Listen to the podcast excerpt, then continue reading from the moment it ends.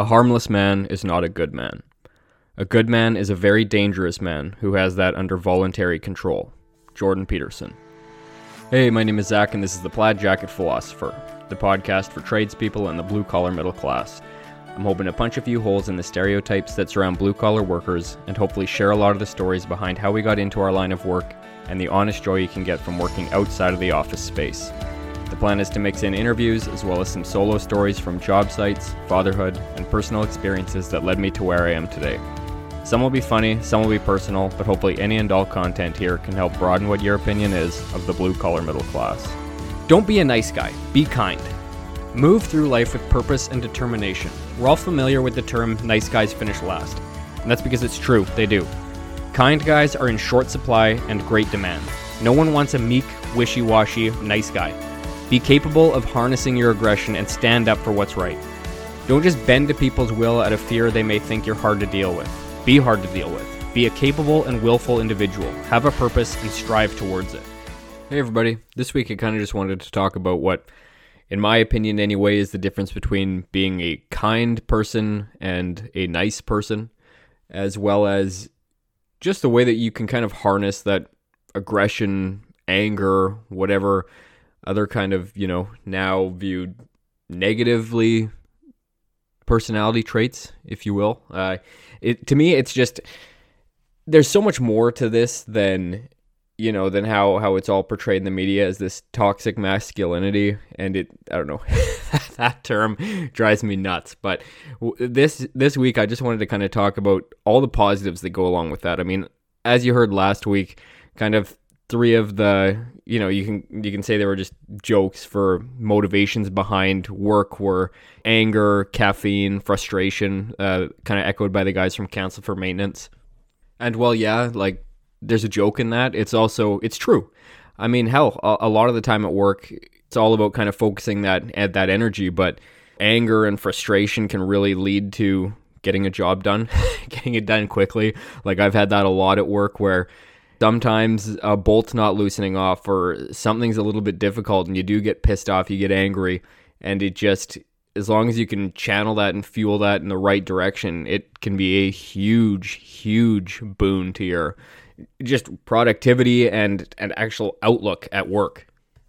As long as I can remember, kind of anger and aggression have been my biggest driving forces. I mean, and again, I'm not saying that this is in any way a healthy way to go about life, but even with this podcast, like when I want to record and I feel like recording, I have to be a little bit pissed off. I have to be a little bit angry at something.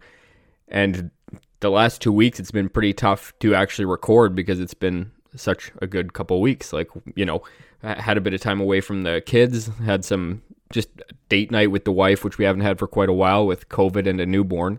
And it was nice. This last couple weeks, it's been difficult to get fired up to record this thing because I like to do it a little bit pissed off with a bit of a bee in my bonnet. And, well, it's been tough to come by that. Now, that being said, once I kind of get rambling here and get the juices flowing, I'm sure I'm going to get fired right up again for this. So, like I said, I have used kind of aggression, anger as a fuel for a long time. I mean, growing up, as I've hinted at in here, from a broken home at a young age, I mean, there was no shortage of anger, hurt, aggression that really kind of ran my show for a while. Back in the day, you know, you try to shove that all into the corners. I mean, we're all kind of raised just not to get too fired up about anything. That's the idea, you know, kind of.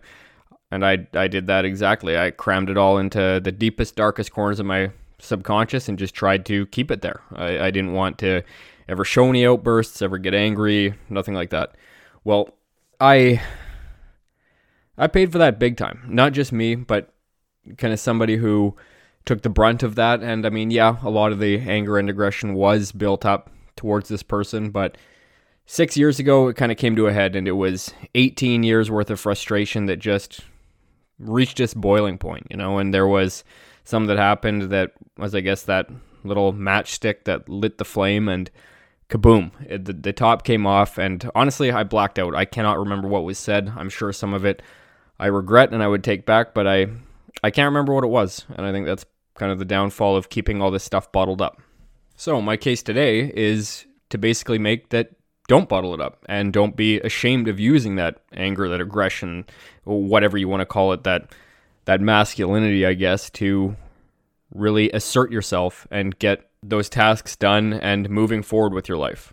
And so as was stated by that opening quote, I mean, I'm going to try to make the correlation this episode that, you know, by harnessing this side of yourself and really acknowledging that it's there, not keeping it bottled up, not just trying to be the, again, air quote, nice guy, it just makes you a better person all around. I mean, again, so nobody who kind of just pretends to be all wishy-washy and nice all the time is really a good person. You know, if you're harmless, then, you know, what moral virtue is that if you just, oh, well, I'm just a nice guy, you know, I'm harmless, I couldn't do anything. Well, it's way more advantageous to you and to those around you who you care about to be somebody who can assert their will, but keep that at bay, or you try to recognize, you know, how it will benefit others around you.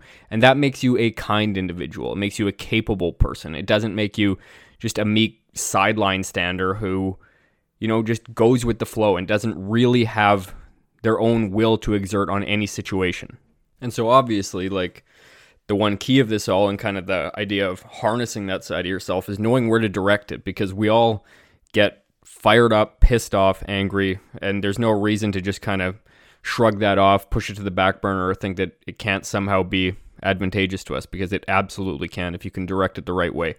And so in this episode, I mean, obviously we'll talk about how it relates to work, family life, relationships, but specifically at work, like if you want to get something done and something that's been just roadblock after roadblock, pissing you off, slowing you up, whatever it may be, I mean, for me, myself, I get fired up, I get angry at it, and that's when I can really do my best work. I mean, again, it's the same thing with this podcast. If there's something that's driving me crazy or really pissing me off, it's going to go into this podcast. That I've now finally found that idea of, rather than bottling it all up, I'm just finding outlets to aim it at, and it's been hugely beneficial. I think I can't overstate how much it has helped me, and especially since I've been able to find these outlets. I mean, when I was a kid, it came out in sports, right? Like, that was literally the only release valve that I had for, again, just being pissed off at my parents' relationship, at the situation that my family was in.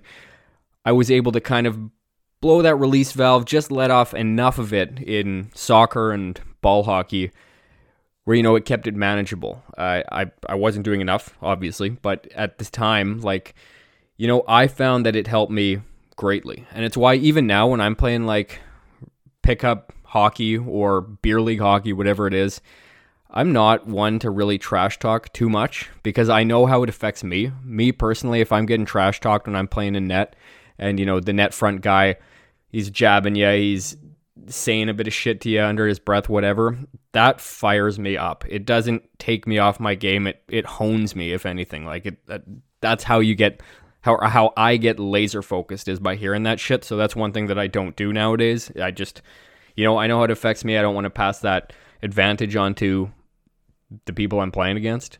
And now, obviously, with hockey shut down, any kind of team sports shut down, and aside from the podcast, I mean, the other place that I can take that anger out at now is at the gym. And that's something, you know, it's where I feel I'm getting my best workouts in. It's where I'm fired up. I'm really trying to push through my personal bests, break new, you know, PRs, personal records, and that's just the way that I try to direct it. But I can't stress enough, again, you've got to have an outlet for it, got to have something to point it at, because otherwise it just sits, it wallows, it turns into resentment, it balloons, like it's just, it can be nasty. And that's where I think a lot of people do refer to it as kind of a toxic or ugly trait, because if you don't have a release valve, you aren't able to direct it at something, it is going to fester. And then instead of being this fuel or whatever you could direct it at, now it just becomes a weight that you're carrying around, you know, resentment, envy, whatever it is. Like I've talked about that in recent weeks, but, you know, if you have something to direct it at, holy shit, the world better step out of your way. And I'm not saying that in a bad way or in a,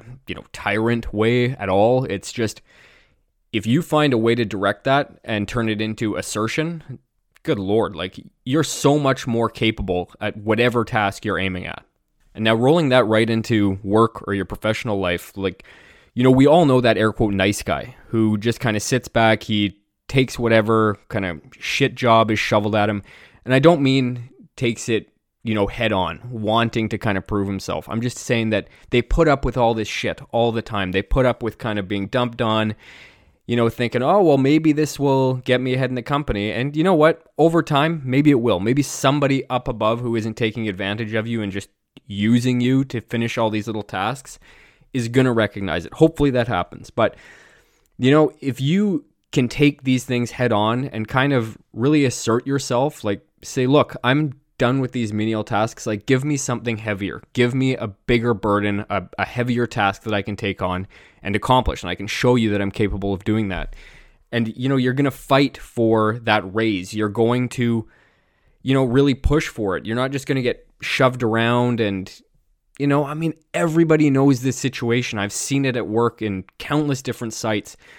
The guys who are so concerned with being liked by everybody that it's not, it's almost at a detriment to their own self-interest, where you're no longer, you know, everything is about the company or everything is about this or that. And at some point you just have to kind of put your foot down. And this is, again, I'm not saying that, you know, if you're brand new to a job to then just all of a sudden demand raises, that's not it. And I think you guys understand that listening to previous episodes and everything and just the way that works, but you do have to stand up for yourself. And harnessing that aggression, that anger, that is a great way to kind of prop yourself up as a capable individual.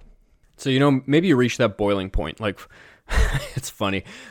Me and my best friend here, we had this one day out in the oil field, and we call it the Devil's Dick Day because, you know, you've heard days where it's colder than a witch's tit. Well, we said this day was colder than the Devil's Dick. It was the coldest day I have ever worked in oil field. We were, God, it was probably, so I know that our site safety shutoff was negative 45, I believe, before the wind chill. If it got that cold, we weren't allowed to work anymore.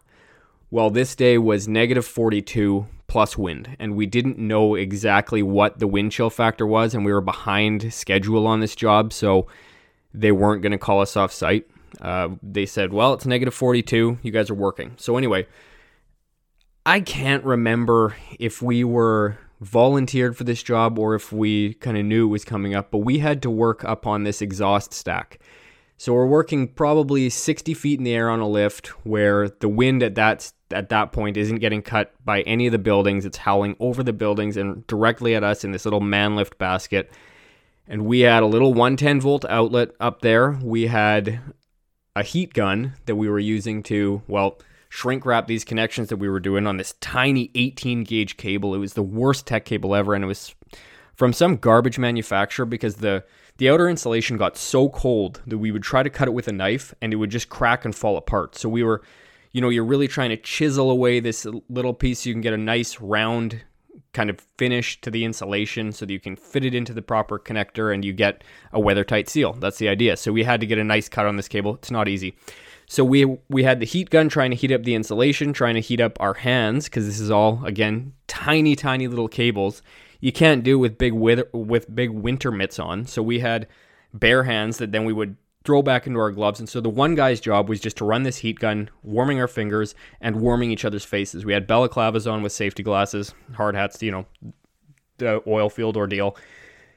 So we were so cold and so done. At some point, the safety inspector came over because we were the only ones working at height that day and in that wind. You know, they kind of realized it was going to be pretty bad up there.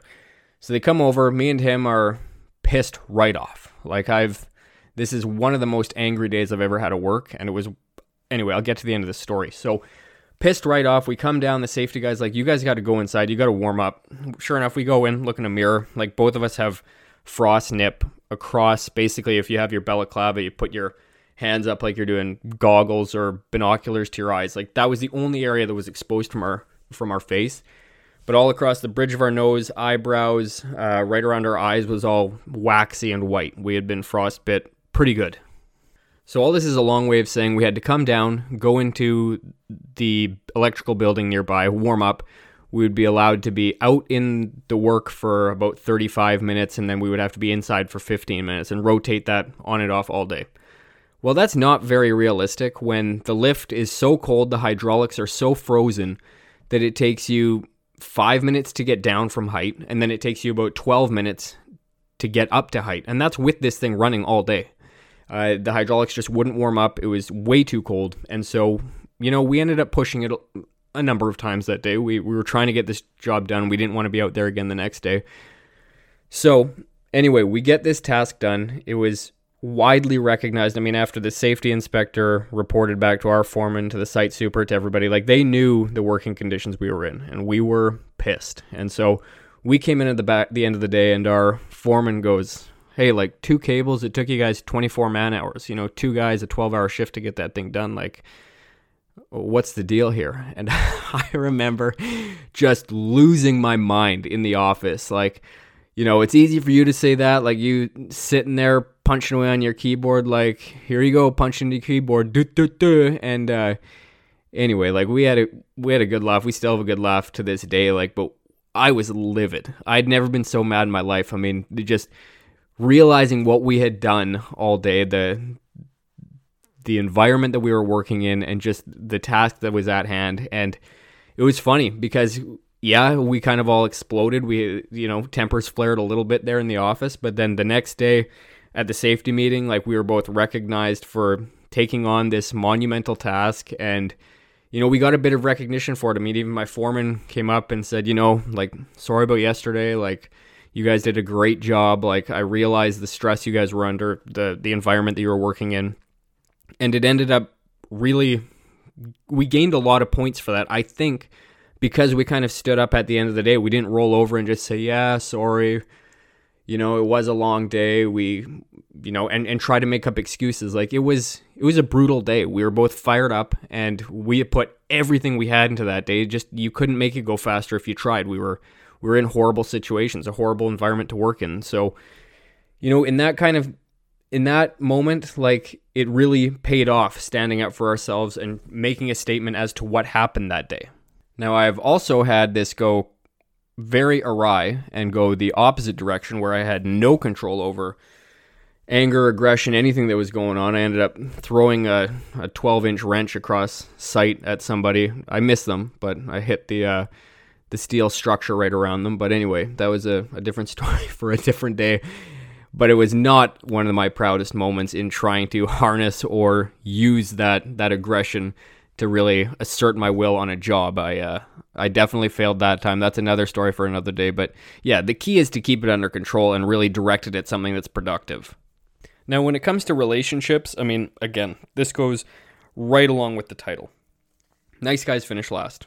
We were all very familiar with this. Probably, I think the first time I heard it was roughly around 8 to 10. You know, you're in elementary school, you've got a crush on a girl, and, you know, that's what you get told. When they don't like you back, nice guys finish last, which, again, it's kind of misleading, because I do think being kind and being a capable and caring individual is good, and that shouldn't be confused with the nice guy that I'm talking about. So it is true, though. You know, nice guys do finish last when it comes to that kind of stuff. You want to be capable. You don't want to appear like you're spineless, or you'll just kind of move along with whatever the flow is doing. And I could go into a lot of what's happening nowadays socially. I'm going to try to avoid it as best as I can. But stand up for yourself, you know, kind of grow a bit of a spine and have values, or have things that you believe in and you do stand up for. It doesn't have to be, and again, I'm not saying being rigid in any belief system. Like, you've got to be open to learning. That was my favorite quote. It was the reason why it was highlighted as kind of the little snippet for the interview with Kyle, is just, you know, you got to be open to learning. If you stop learning, you start dying. Like, that's the way it is. So I'm not talking about being rigid or too stubborn in anything, but do stand up for yourself. Do have a purpose and move through life with that purpose in mind, move through it with a will and a real direction that you're heading at. And I think that rolls, again, right into relationships, because that's picked up on by people. I think, again, this is going to be some wild off-the-wall shit, because I don't know what I'm talking about here, but I do think women pick up on that probably better than guys do. I think they have a better sense of that, a better sense of who you are, just by picking up on kind of the aura or the energy that you bring into any situation. I think they're way better at that than guys are. And think about that when you're kind of moving through life. You don't want to just be this jellyfish that just kind of bobs up and down in the waves, doing whatever everybody else does. Like, have a bit of a spine, have a bit of a personality. Really, and again, this can be, I guess, toxic in some ways. I mean, if you want to listen back to an interview that I had with the author, Anthony Blankenship, he goes into this extremely well in how this can go overboard, but you really have to find that kind of golden zone, as he calls it. You have to find that happy medium where you can really use it for your benefit, for your advantage. And that's what I'm talking about here. Don't be some misogynistic moron, but you've got to stand up for yourself. You've got to stand up for the things you believe in, and that gets picked up on in relationships. It's same with once you're in that relationship. I mean, my wife wants to know that I'm going to be able to stand up for her. You know, she doesn't want somebody who's just going to bow down to whoever may confront her or confront me. She wants somebody who's going to stick up for her and the kids. And that's something that I've really tried to embody. It's something that I try to actively kind of cultivate and grow within myself, because there's nothing anybody hates more than somebody who's just spineless and can't stand up for other people. And this is kind of moving into a happy medium between relationships and then how it relates to being a mentor or being a parent. You know, we've got friends, and I look at my friends, and I've been starting to think about this more kind of in preparation for this episode, but I look at my closest group of friends, and they all have this capacity. Like, I know that they are capable of being, you know, pretty stubborn, pretty aggressive. They've got this side harnessed, but they've got that in them. They move with purpose. They have real conviction and like moral virtue, if you want to call it. I don't want to get too like stupid here, but you know, they've got that. And I look at them, and they're all incredibly capable human beings. And it's what I look up to in them. It's what I try to surround myself with, and what I really aspire to be in most cases. So, you know, think about that when you're thinking about who you surround yourself with too. I mean, we all know those guys who are the nice guys who at the same time kind of maybe creep your wife out or creep your girlfriend out. And it's like, oh, well, what are you picking up on that I'm not? And that again rolls into why I think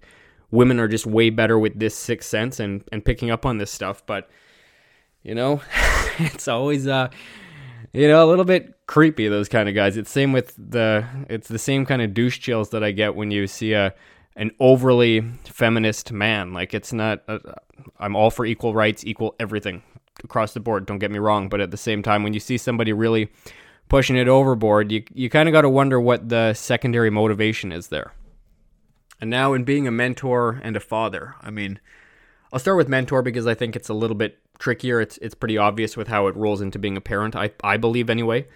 But when you're a mentor, like I've seen it before too, where you've got a journeyman or, you know, maybe it's a senior sales rep or something, I don't know, whatever field you're in. And they just get pushed around by the attitude of one of their apprentices. And it's infuriating because, well, for one, it kind of... it usurps that kind of power hierarchy at a job site. You know, you've got the foreman, then you've got, you know, lead hands, journeymen, whatever, and then you've got apprentices below, and you've got to kind of... it works that way. Like, that's just the way the system goes, and it functions well that way. But when you start to get apprentices or somebody really starting to bully the journeyman and kind of assert their will, it throws everything off, because a lot of the times they don't have the same technical knowledge or experience that the journeyman does. And so if you are in that journeyman position, you've got to be able to assert your will a little bit. You've got to kind of show that you're capable, show that this is what you do, you know how to do this job, and you do have a certain level of authority over the people who are working underneath you, and that you've earned that through, you know, your work, your schooling, your studying, whatever the case may be. You've earned that position. And so you do need to keep in mind that sometimes that means asserting that dominance or that authority a little bit. Not to be a tyrant, but to, you know, this is your job. You have to do your job as well, which is mentoring these people beneath you and directing them through the right course of action for that job. And this can be especially difficult for what we call a green journeyman, somebody who's just freshly graduated to that next level, who just finished their schooling. And I mean, I can relate directly to this. I mean, I'm not a very big guy. I'm not an overly aggressive person. I just have the odd outburst, but I had an issue with this. I wasn't very assertive when I first got my journeyman license, and I maybe did get pushed around by a few apprentices. It's tough to kind of direct people when you're not used to it. And so if you're a green journeyman, sometimes what I like to do is I would remind people hey, I just got my journeyman card. Bear with me a little bit here. I'm not used to having people really asking me what to do throughout the day. And so a little bit of honesty goes a long way. But then you do have to pick up that mantle of that responsibility as kind of quickly as you can, as you're comfortable with. It's going to help you move forward, and it's honestly, whether your apprentice notices it or not, or recognizes it or not, it's good for them. They're learning off of you, and if you have knowledge to give, be assertive with it. Let them know that, hey, I'm here to teach you, you're here to learn. This is how you further your career as well. We're both winning here. And this, again, loops back to why that hierarchy at a job is important, why it's set up the way it is. People with the most knowledge should get to the top in a proper functioning meritocracy, which, again, I've found, most trade sites are like that. Brown nosers, they tend to only get so far before they're weeded out. So that's why it is important to assert yourself and take your place within that company ladder. And now, moving on with kids. We all know, or we've all seen, those kids who are incredibly poorly behaved. A lot of the time, they don't respect their parents. And in my opinion, it has very little to do with your method of disciplining your kids. I mean, I'm not in your house. I'm not going to tell you what to do. That's not my place. I'm a parent. I don't like other entities telling me what to do all the time. So anyway, but we all know these kids, and it is infuriating to watch because there's just that lack of respect for parents or adults. And I'm very lucky that I didn't have that growing up. Even in the kind of broken home that I grew up in, I still grew up with a certain level of respect for both of my parents. And they reinforced that pretty well. They just made it clear that this is the way things work, and I'm here to guide you. I'm here to help you. I'm here to do whatever I can for you, but recognize that I'm a parent and you're a child. And I think nowadays, it seems like that line, it's trying to be eliminated, which I don't understand. We're going to be raising monsters, but it is very important for your child's development too. There's nothing tyrannical or somehow oppressive of being a parent. That's your job. You've been through however many years of life. In my case, I've been around for 31 years. I've got a lot more experience in this than you guys do. I've gone through what you did. I saw how I dealt with it with my parents. I love them both. And, they weren't easy on me. I appreciate the discipline, especially nowadays that I have kids. It just gives me something to look back on and really base my parenting off of. And so, don't be afraid to be a parent in that situation. That's what you're there for. You're there to guide them through life, to help them however you can. And if you don't, they just start to wander aimlessly, and they'll walk all over you. Our kids, if we slack off for a day or two and kind of, let them get away with a little bit more around the house, they'll take that inch you give them and try to stretch it into a mile, and they'll run that mile as fast as they can. So keep that in mind. You kind of got to keep on it. The key is consistency. It's the same with apprentices. This key is consistency. Let them know that you know what you're doing. You're going to guide them as best as you can, but that it's a constant thing. We aren't going to go 2 days where I'm telling you what to do and then one day where you're giving me guidance for the day. It just doesn't work that way. And now, kind of in closing here, I just wanted to remind you of some of the key factors of this anger, this aggression, and just being able to assert yourself in the world. All the people that we kind of look up to as these heroes, or even these mythical heroes that we were all fully aware of, they all took on that mantle of that anger, that aggression. They harnessed it. That's how dictatorships have been toppled in the past. That's how all these different, wars are won. World War II, World War I, these impossible battles, D-Day, whatever, the Battle of Vimy Ridge, any of these battles, these huge moments in history have been conquered because of this side of masculinity. So there's no reason to push it to the side or be ashamed of it or anything. Like, this is a huge driving force in the world. Yes, it can go array, get out of whack, but that's why it's important not to keep it bottled up. Have something to direct it at and really aim at that with all your purpose and fuel all of this energy into it, and you'll be amazed at how far you can go. And speaking of like these otherworldly people, these amazing accomplishments, these near mythic, you know, beings, we can talk about Michael Jordan. Like, I'm not a big basketball fan. I never have been. I'm Canadian, so, you know, it doesn't really resonate the same way up here.